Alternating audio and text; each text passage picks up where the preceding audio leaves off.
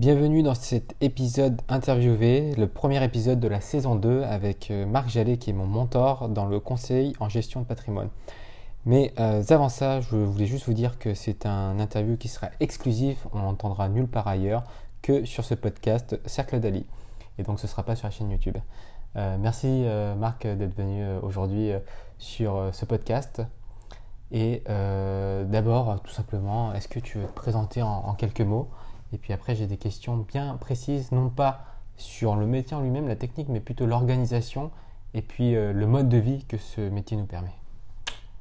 Merci David, merci de m'accueillir. C'est une grande première pour moi, comme tu le sais. euh, pour me présenter, euh, ça fait euh, bah, maintenant euh, plus de dix ans que je suis chef d'entreprise. Euh, j'ai travaillé dans le salariat pendant quelques années. Euh, j'ai vécu à l'étranger aussi, en Espagne. Et, euh, et aujourd'hui, euh, bah c'est vrai que mon entreprise a, a, a grandi. Je suis en train de regarder d'autres euh, nouveaux projets. Euh, et, euh, et notamment m'orienter principalement vers quelque chose qui apporte un peu plus de sens, euh, et notamment pour le bien commun. Euh, donc je t'en parlerai plus tard. D'accord, ok. Euh, donc toi, tu as ouvert ton cabinet il y a déjà dix ans, c'est ça ? Exactement, ouais. Et euh, aujourd'hui, si tu peux nous donner une fourchette, tu as à peu près combien de clients euh, en, au bout de dix ans ? Voilà. J'ai un peu plus d'une centaine de clients. Voilà. Et, euh, et je crois que j'ai encore euh, autant de prospects que, que je ne suis pas et que je devrais appeler. Ouais. Moi, moi c'est aussi euh, le, le but de, de cet appel-là, c'est de faire rencontrer, euh, rendre compte aux gens euh, que Euh, avec un micro-cabinet, c'est-à-dire pas forcément énormément de clients, on peut très bien vivre de ce métier-là et vraiment s'organiser comme on veut. Et euh, je sais que tu gères très très bien ta clientèle et, et même ton, ton calendrier, ton agenda personnel. Aujourd'hui, euh, qu'est-ce que ce métier-là t'a permis de faire à côté, plus que le métier lui-même ?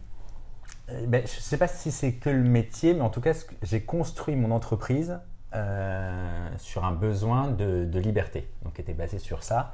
Et, euh, et de me dire que de passer de salarié à chef d'entreprise me permettait d'avoir plus de liberté et faire plus d'autres choses à côté. Donc je voyageais déjà beaucoup avant, mais c'est vrai que je voyage différemment aujourd'hui, je voyage énormément. Et, euh, et ce qui me permet aussi de contrôler mon temps aussi, en fait, c'est ça qui a été, euh, qui a été euh, important.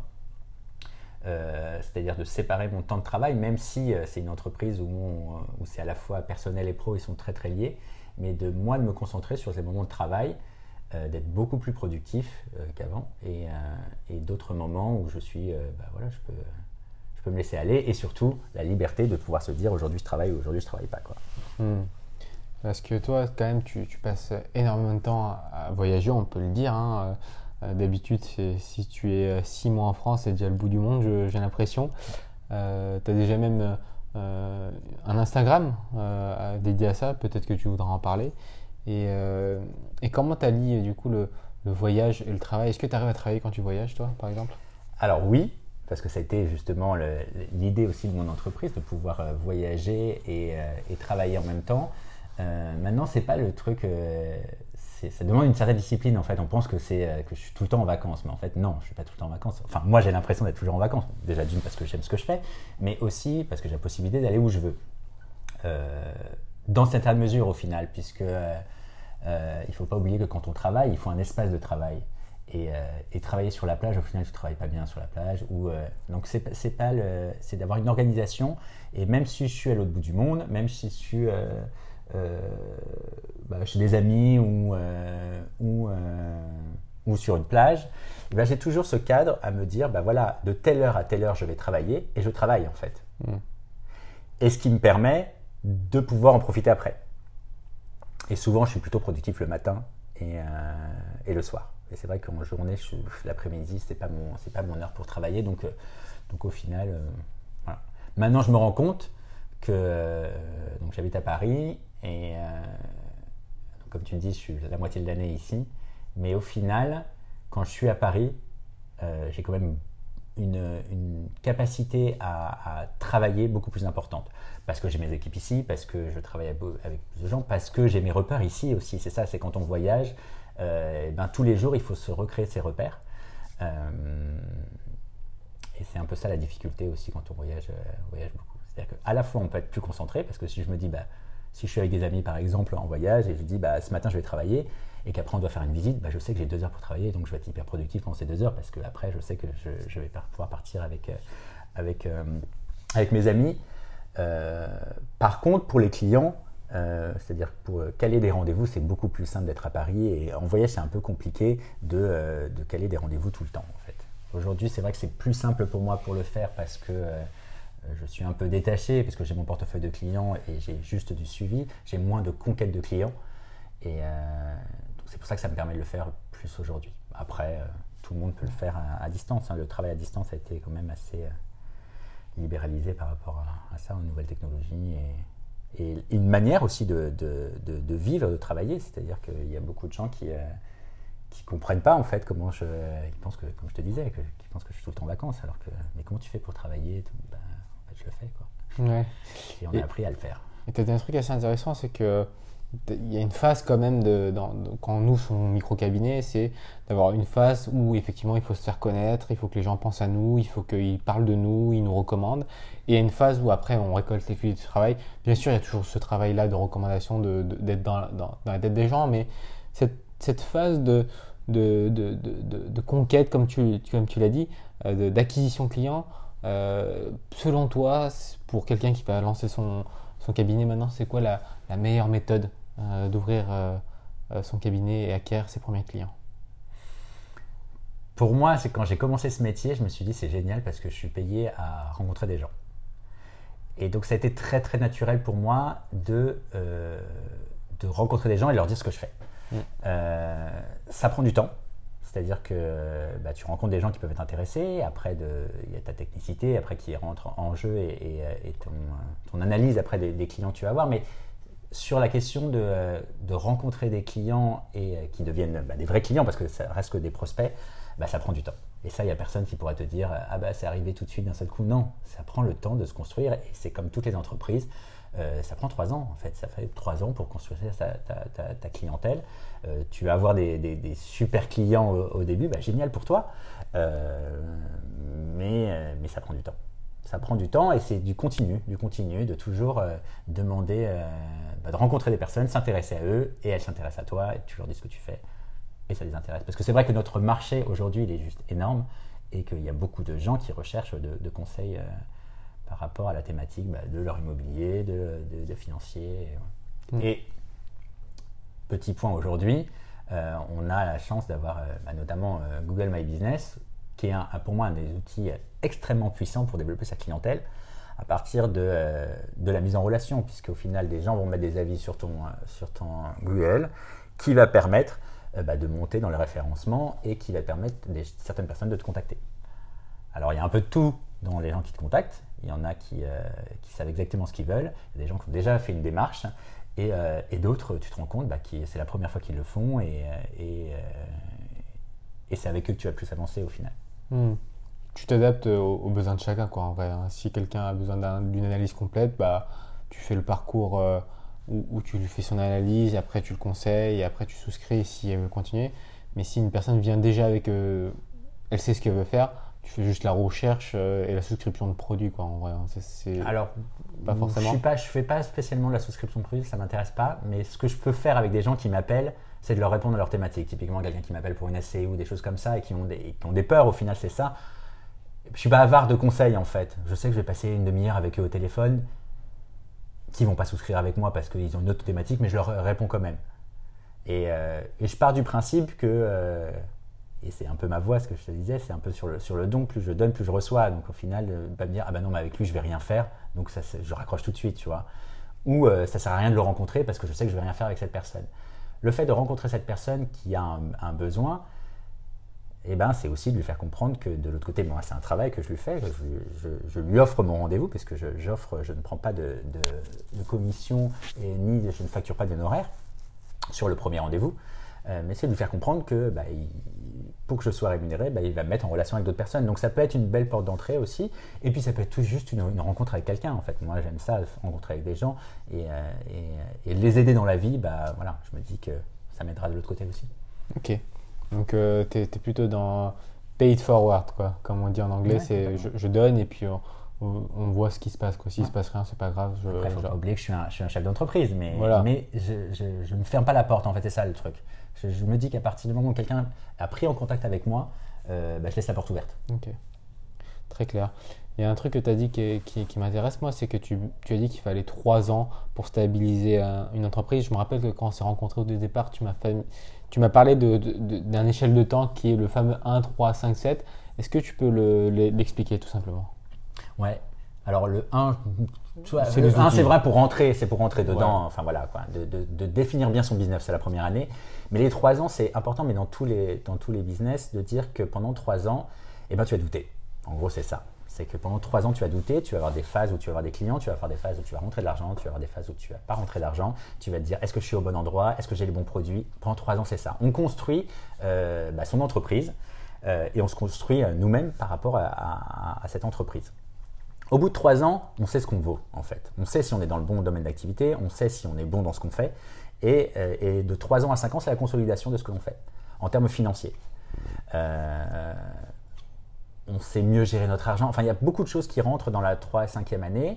Euh, nos clients bah, nous suivent, nous mettent en relation avec d'autres personnes. Et à partir de la cinquième année, eh ben, ça roule en fait. Euh, ça roule et euh, sept ans, bah, tu es expert. Et puis dix ans, enfin voilà. Après, les années peuvent continuer euh, et avancer là-dessus. Mais ça, on le voit sur tous les domaines d'activité. Mmh. C'est pas forcément spécifique à ce métier-là, quoi. C'est, c'est l'entrepreneuriat. C'est l'entrepreneuriat. Je dis vraiment à tous les gens qui, et même des clients que j'accompagne, je leur dis les trois premières années, enfin, il faut que tu t'anticipes que pendant les trois premières années, tu vas en chier, quoi. Ça va pas être facile. Mm. Et après, ça permet aussi dans les trois premières années de se construire sa vision à long terme. Ce qui est extrêmement difficile quand tu lances ton entreprise. Et ce qui est la vision à long terme, il va faire que ton entreprise va avancer. Si tu n'as pas de vision à ce qui va se passer dans les dix ou quinze prochaines années avec ton entreprise, c'est très très compliqué. Et à la fois, c'est très compliqué de penser ce qui va se passer dans dix ans. Mm. Mais il faut le faire. Il faut donner un cap vers quoi on va aller. Euh, pour pouvoir le suivre.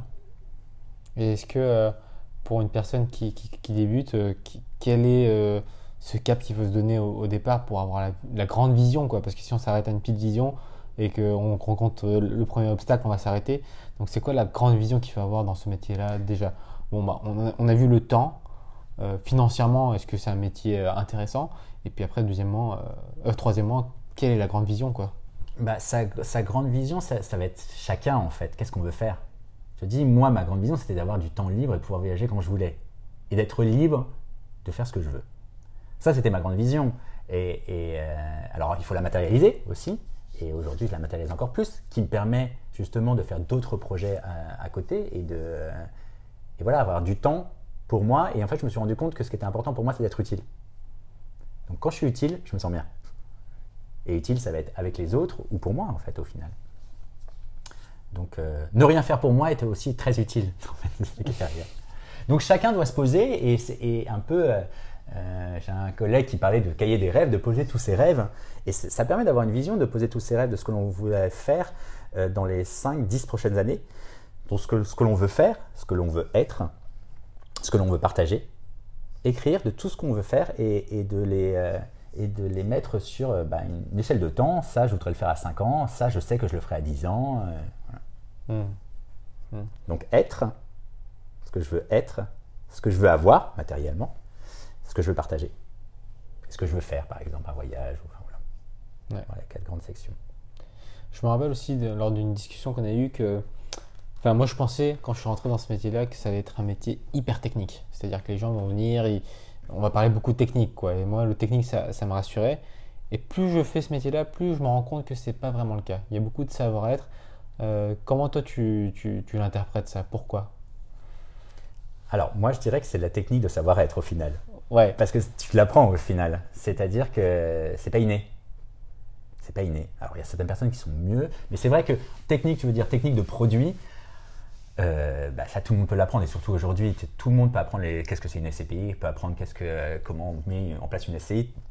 C'est pas ça le plus important. Je pense que ce que nous, ce que les clients recherchent euh, euh, avec un cabinet comme le nôtre, c'est de se dire euh, bah, je suis accompagné, je suis pris en main en fait. Et donc, c'est du savoir-être, ça veut dire que eh ben, il faut apprendre à connaître les gens, à identifier ce qui est important pour eux et à la fois être libre d'avoir des choses nouvelles en fait, parce qu'on ne peut pas, tout, chaque client est différent. Donc on ne peut pas se faire une base de se dire, ah bah, ah, lui il va être comme ça, comme ça, comme ça. En fait, je ne sais pas. Il y a une question d'adaptabilité par rapport à, à chaque client et, de, et de, de lui apporter ce qui est le plus important pour lui. Donc en, en, en termes de technique, on va dire, de savoir-être, c'est identifier les besoins. Donc ça, c'est une technique. Il faut savoir, savoir poser des questions et savoir identifier les besoins euh, des clients pour qu'ils puissent l'exprimer. Parce que s'il n'y a pas de besoin, eh ben, il n'y a pas de solution. Et, euh, et une fois qu'on a trouvé justement euh, bah, la solution, après c'est de la mettre en place et de l'accompagner sur, sur, sur le long terme. Et c'est là qu'on voit qu'il y a d'autres euh, qualités humaines qui arrivent par rapport au client, puisque, euh, puisque chaque client est différent, et notamment ce qui va le faire pas avancer, bah, ça va être ses peurs qu'il va avoir. Euh, voilà, c'est un peu, c'est un peu ça. Et justement de, de, de se dire, bah, voilà, de poser vraiment les choses avec, avec notre client, qui va dépasser la solution qu'on a, qu'on, Qu'on qu'on préconise, parce que ça va être euh, englober plus de, de, de facettes de sa vie et de, et de bien poser ça. Donc c'est vrai qu'aujourd'hui, moi c'est ça que j'aime aussi dans mon métier, c'est que j'accompagne beaucoup plus loin que juste poser des solutions, puisque c'est un peu un accompagnement de vie sur certaines choses. Et souvent, euh, là j'ai encore eu un message, euh, c'est sûrement pas euh, dans votre cœur d'activité, ou c'est pas ce que j'attends d'un gestionnaire de patrimoine, mais est-ce que tu sais répondre à cette question en fait? Enfin voilà. Et, euh, et ça permet, le fait en plus d'avoir euh, des années d'expérience euh, qu'on peut avoir aussi dans un autre métier, hein, c'est pas par rapport à la gestion de patrimoine, et c'est pour ça que c'est des compétences humaines et du savoir-être, bah de, euh, de vouloir aider les gens en fait. Notre métier c'est foncièrement aider les gens. Ouais, donc euh, si tu euh, n'aimes pas écouter, si tu n'aimes pas euh, l'être humain, enfin si tu n'aimes pas être en, en présence de, de, de, de ce prochain, c'est, ça ne va pas marcher pour toi quoi. Bah, je le sens un peu, un peu compliqué, mais j'ai envie de te dire, dans beaucoup de métiers euh, aujourd'hui, c'est à part du, des métiers de service où tu es en contact avec la clientèle, euh, bah, il faut savoir écouter les gens, il faut savoir, euh, euh, il faut savoir les, vouloir les aider au final. Ouais, il y a la relation. Et être sincère, et être sincère avec ce qu'on veut faire. Ouais. C'est, c'est ça en fait que, que, que je voulais apporter euh, comme, comme vision, c'est que on a l'impression que c'est un métier euh, technique, type ingénieur, où c'est très technique, et cetera. Bien sûr qu'il y a du technique. Ça va représenter on, allez, vingt pour cent si on utilise la loi de Pareto, mais en fait quatre-vingts pour cent c'est la relation humaine, c'est savoir écouter, savoir définir le, euh, l'objectif de, de notre clientèle, de les aider en fonction de ce qu'ils ont et ce qu'ils veulent. Et, et ça, c'est quelque chose qu'on, qu'on ne saisit pas vraiment quand on rentre dans ce métier-là, que la part humaine est, est beaucoup plus importante que ce qu'on pourrait penser. Ouais. Mais j'ai, j'ai l'impression au signal, pour avoir commencé comme ça, je te disais la, la première année euh, dans le métier, je ne me suis pas intéressé à cette partie euh, personnelle au final, je me suis intéressé qu'à la partie technique. Mais c'est en apprenant cette partie technique qui m'a permis de développer ma partie personnelle. Pourquoi? Parce que j'avais une certaine sécurité. Et en fait, quand tu commences le métier, bah, t'es un, parce que tu te dis, bah, y a tellement de choses à savoir, tu es un peu insécure sur ce que tu vas faire. Mmh. Donc comme j'ai fait ma base de sécurité, j'ai pu me concentrer sur autre chose. Ouais. C'est très très clair. Bah, ça, ça, ça se voit en clientèle. Moi, je me rappelle que quand j'ai commencé ma, bah, mon métier de, de conseiller, euh, j'avais tendance à donner beaucoup d'informations euh, techniques, de, de me noyer dans les chiffres. Et en fait, euh, le client, il, il s'en fiche un peu. C'est comme un, un iPhone, on, on s'en fiche de quelle puce c'est, tant que ça fonctionne et que c'est simple, on est content. Et plus j'avance, moins je dis de choses et plus je reste simple. Euh, et, et je dis des informations importantes, bien sûr, mais euh, moins j'en donne. Plus les, contents sont contents, euh, plus les clients sont contents, mais parce que j'ai donné les bonnes informations, voilà, mmh. et pas de superflu. Mmh. Mais je pense que les informations que l'on donne, elles doivent être en adéquation avec ce que le client attend. C'est tout. Et, et comme tu le disais, quand on, est, quand on commence, on, on a plutôt cette tendance à vouloir euh, être le sachant et dire tout ce que, tout ce que l'on sait. C'est peut-être pas ça que le client attend. En fait, le client, il a juste à, à attendre que, que, qu'on l'écoute et que, qu'on ait déterminé bien son besoin. Et une fois que c'est fait, après la technicité d'un produit, eh ben bien sûr, on peut monter petit à petit en compétence. Mais lui, il doit comprendre pourquoi il fait ça en final. Okay. C'est vrai que j'oriente plus aujourd'hui, beaucoup plus, sur la pédagogie et vraiment de, que, le, que le client soit autonome aussi, qu'il comprenne ce qu'il fait et pourquoi il le fait. Mais dans une phrase simple en final, on n'a pas besoin de tout connaître, toute la technicité des S C P I, tout ce qui est derrière. Mmh. Du moins le client, il n'en a pas besoin. Bon bah on va, on va, on va arriver doucement à la fin de, de ce premier épisode qui dure déjà vingt minutes. Euh, si on garde un mot de la fin, un conseil pour un, une nouvelle personne qui lance son cabinet, un conseil, ce serait quoi pour toi euh, à poser? Ben, j'ai envie de te dire, c'est, c'est, c'est à la fois, c'est, pas, c'est, c'est un conseil qui va être au début, mais qui va être toute, pendant toute sa carrière en fait. C'est euh, ben, de savoir s'écouter soi-même pour pouvoir écouter les autres et, et d'être juste avec soi-même en fait. Et euh, comme ça, tu seras juste avec les autres. Ok, donc l'écoute et, et la justesse alors. Ben, en tout cas, merci pour cet épisode de podcast, Marc. Donc, on avait fait euh, un épisode très euh, sur, sur, sur, sur la vision du métier. Et peut-être qu'on fera d'autres épisodes un peu plus techniques si tu acceptes mon invitation pour un épisode futur sur ce podcast pour le métier de C G P. Avec grand plaisir, David. Merci. À bientôt.